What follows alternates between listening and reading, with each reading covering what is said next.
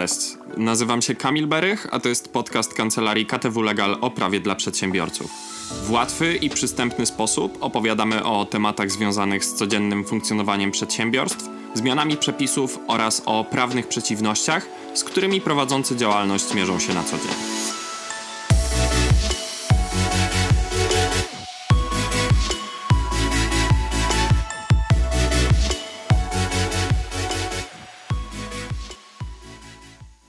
Wydawać by się mogło, że w sytuacji, gdy na terenie zakładu pracy jednego pracodawcy pracę wykonuje podmiot zewnętrzny, który zatrudnia własnych pracowników, to tylko on odpowiada wobec nich za kwestie związane z BHP.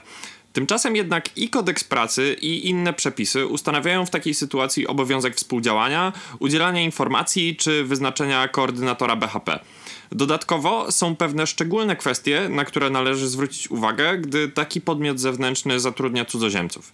Na co zwrócić uwagę, co jest wymagane, a co nie, choć może byłoby dodatkowo wskazane, jak się zachować w razie wypadku przy pracy pracownika podwykonawcy, o tym właśnie porozmawiamy w dzisiejszym podcaście. W temacie zapewnienia bezpiecznych i higienicznych warunków pracy warto zasygnalizować obowiązki, jakie pojawiają się w przypadku wykonywania przez firmy zewnętrzne prac na terenie zakładu pracy innego pracodawcy. Wydawać by się mogło, że takie podmioty odpowiadają za swój personel, więc nie ma podstaw do wymagania działań w zakresie nadzoru czy szkoleń od podmiotu, na terenie którego świadczone są prace, np. prace remontowe, ale no, nie do końca taka sytuacja ma miejsce. Kodeks pracy ustanawia bowiem dla takich sytuacji wymóg współpracy i wspólnego wyznaczenia koordynatora BHP. Zgodnie z artykułem 208 paragraf 1 kodeksu pracy, w razie gdy jednocześnie w tym samym miejscu wykonują pracę pracownicy zatrudnieni przez różnych pracodawców, pracodawcy ci mają obowiązek po pierwsze współpracować ze sobą, po drugie wyznaczyć koordynatora sprawującego nadzór nad bezpieczeństwem i higieną pracy wszystkich pracowników zatrudnionych w tym samym miejscu, po trzecie ustalić zasady współdziałania uwzględniające sposoby postępowania w przypadku wystąpienia zagrożeń dla zdrowia lub życia pracowników, no i po czwarte informować siebie nawzajem oraz pracowników lub ich przedstawicieli o działaniach w zakresie zapobiegania zagrożeniom zawodowym występującym podczas wykonywanych przez nich prac.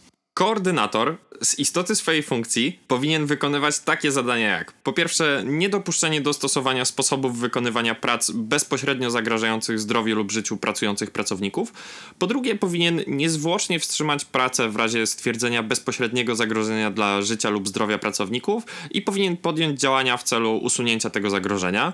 Po trzecie, powinien odsunąć od pracy pracownika nieprzestrzegającego przepisów i zasad BHP. No i po czwarte, powinien informować osoby kierujące pracownikami o uchybieniach w stosowaniu przepisów i zasad BHP oraz o ustaleniach między pracodawcami. Może on również proponować wprowadzenie rozwiązań natury organizacyjnej, które wpłyną na poprawę pracy w jednym miejscu.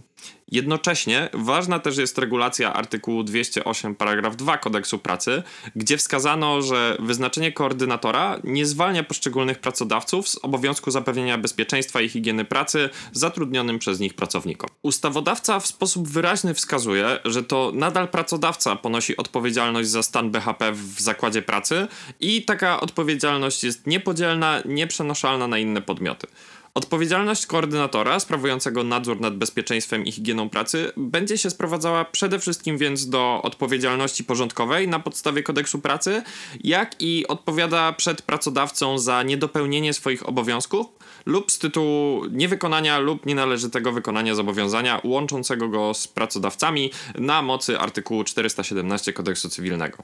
Gdyby bezpośrednio swoim zachowaniem, na przykład wydanym poleceniem, wyrządził pracodawcy szkodę, będzie zobowiązany do jej naprawienia na ogólnych zasadach z kodeksu pracy. Dodatkowo na uwadze należy mieć brzmienie paragrafu drugiego ustępu drugiego rozporządzenia ministra gospodarki i pracy z dnia 24 lipca 2004 roku w sprawie szkolenia w dziedzinie bezpieczeństwa i higieny pracy, zgodnie z którym w razie wykonywania pracy na terenie zakładu pracy pracodawcy przez pracownika innego pracodawcy Pracodawca zapewnia poinformowanie tego pracownika o zagrożeniach dla bezpieczeństwa i zdrowia podczas pracy na tym terenie. Uzyskanie tych informacji pracownik potwierdza pismem. Nie jest więc wymagane przeprowadzenie stricte szkolenia stanowiskowego, ale trzeba przekazać ogólne informacje dotyczące zagrożeń i reagowania na nie, na przykład zapoznać pracownika z miejscem pracy oraz z planem ewakuacji. Warto zadbać dla celów dowodowych o pisemne potwierdzenie wykonania tego obowiązku. Co ważne, informacja winna być przekazana w języku zrozumiałym dla pracowników innego pracodawcy, stąd jeżeli są cudzoziemcami, to należy taką informację przygotować lub przekazać w ich języku obcym. Zatem, czy są jeszcze dodatkowe obowiązki w razie współpracy z podwykonawcą zatrudniającym cudzoziemców? Jeżeli personel podwykonawcy to cudzoziemcy, to należy zadbać o dowód poinformowania podwykonawcy o skutkach powierzenia pracy cudzoziemcom przebywającym bez ważnego dokumentu uprawniającego do pobytu na terytorium RP oraz sprawdzić, czy podwykonawca wykonał obowiązek zgłoszenia cudzoziemca do ubezpieczeń społecznych, o ile obowiązek taki wynika z obowiązujących przepisów. Obowiązki takie wynikają z ustawy z dnia 15 czerwca 2012 roku o skutkach powierzenia wykonywania pracy cudzoziemcom nielegalnie przebywającym wbrew przepisom na terytorium RP.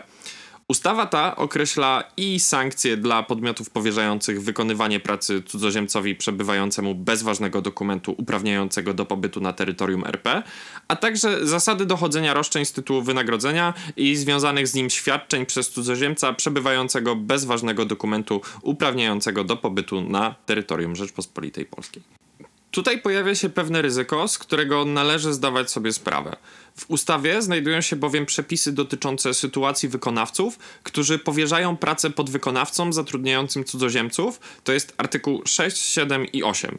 Z tych przepisów wynika, że jeżeli podwykonawca stanie się niewypłacalny, prowadzona przeciwko niemu egzekucja wynagrodzenia cudzoziemca okaże się bezskuteczna, a także gdy będzie przemawiał za tym szczególny interes cudzoziemca, to właśnie wykonawca, czyli przedsiębiorca współpracujący z podwykonawcą, zostanie zobowiązany do po pierwsze wypłaty cudzoziemcowi zasądzonego zaległego wynagrodzenia oraz związanych z nim świadczeń, po drugie pokrycia kosztów przesłania należności cudzoziemcowi, który wyjechał z Polski i po trzecie pokrycia kosztów ewentualnego wydalenia cudzoziemca. W tych samych okolicznościach i do wykonania wskazanych wcześniej obowiązków zobowiązani mogą zostać również solidarnie główny wykonawca oraz każdy podwykonawca, który pośredniczy między głównym wykonawcą a podmiotem powierzającym bezpośrednio wykonanie pracy cudzoziemcowi przebywającemu bez ważnego dokumentu uprawniającego do pobytu na terytorium RP. W tym jednak przypadku dodatkowym warunkiem zastosowania surowej, solidarnej odpowiedzialności jest świadomość przedsiębiorcy, że podwykonawca powierzył wykonywanie pracy cudzoziemcowi przebywającemu bez ważnego dokumentu uprawniającego.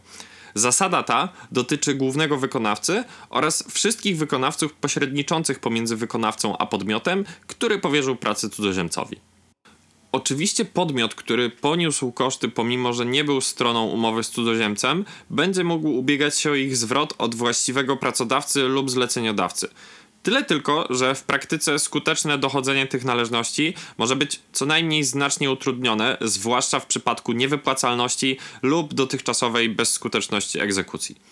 Aby uwolnić się od ryzyka odpowiedzialności w omawianych przypadkach, każdy z przedsiębiorców powinien spełniać wymagania tzw. Tak należytej staranności, które polegają na po pierwsze poinformowaniu podwykonawcy o skutkach powierzenia pracy cudzoziemcom przebywającym bez ważnego dokumentu uprawniającego do pobytu na terytorium RP oraz sprawdzeniu, czy podwykonawca wykonał obowiązek zgłoszenia cudzoziemca do ubezpieczeń społecznych, o ile obowiązek taki wynika z obowiązujących przepisów. Dla prawidłowego wykonania tego obowiązku wystarczające powinno być na przykład przesłanie podwykonawcy zatrudniającego cudzoziemców oświadczenia zawierającego szczegółową informację o skutkach niewłaściwego zatrudnienia cudzoziemców w formie pisemnej lub choćby elektronicznej, czy uzyskanie od niego oświadczenia, że zna przepisy prawa regulujące tą kwestię oraz uzyskanie oświadczenia od podwykonawcy w tej samej formie o zgłoszeniu cudzoziemca do ubezpieczeń społecznych, jednak razem z kopią odpowiedniego dokumentu,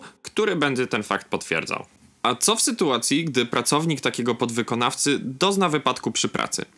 Okoliczność, że wypadek zdarzył się na terenie innego zakładu pracy, nie zwalnia pracodawcy poszkodowanego pracownika od wypełnienia obowiązków związanych z ustaleniem okoliczności i przyczyn wypadku, jakie nakłada na niego artykuł 234 kodeksu pracy. W procedurze powypadkowej działa przede wszystkim nadal pracodawca poszkodowanego pracownika, jednak mając świadomość, że wypadki takie mogą wystąpić, gdy praca jest wykonywana na terenie zakładu pracy innego pracodawcy, w rozporządzeniu Rady Ministrów z dnia 1 lipca 2009 roku w sprawie ustalenia okoliczności i przyczyn wypadków przy pracy wskazano, że w takiej sytuacji, wprawdzie ustalenia okoliczności i przyczyn wypadku dokonuje zespół powypadkowy powołany przez pracodawcę poszkodowanego, ale w obecności przedstawiciela pracodawcy, na którego terenie miał miejsce wypadek. Taki pracodawca jest też zobowiązany m.in. do zapewnienia udzielenia pomocy poszkodowanemu, zabezpieczenia miejsca wypadku, powiadomienia o wypadku pracodawcy poszkodowanego, jak i też powinien udostępnić miejsce wypadku i niezbędne materiały oraz udzielić informacji i wszechstronnej pomocy zespołowi powypadkowemu ustalającemu okoliczności i przyczyny wypadku. Mimo, że z obecnego brzmienia tego przepisu to nie wynika, pracodawca ten jest zobowiązany do zorganizowania pomocy nie tylko poszkodowanemu, ale też wszelkim innym osobom, którym nadal zagraża niebezpieczeństwo. Można też dokonać dalej idących ustaleń, to jest na wniosek pracodawcy poszkodowanego pracownika, pracodawca, na którego terenie miał miejsce wypadek, może ustalić okoliczności i przyczyny wypadku, a następnie dokumentację powypadkową przekazać pracodawcy poszkodowanego pracownika. To wymaga zgody obu podmiotów, przy czym z uwagi na wątpliwości dotyczące takiej sytuacji, praktycznie rzadko korzysta się z takiej możliwości. W razie jakichkolwiek pytań związanych z dzisiejszym podcastem, zapraszam do kontaktu z specjalistami kancelarii KTW Legal.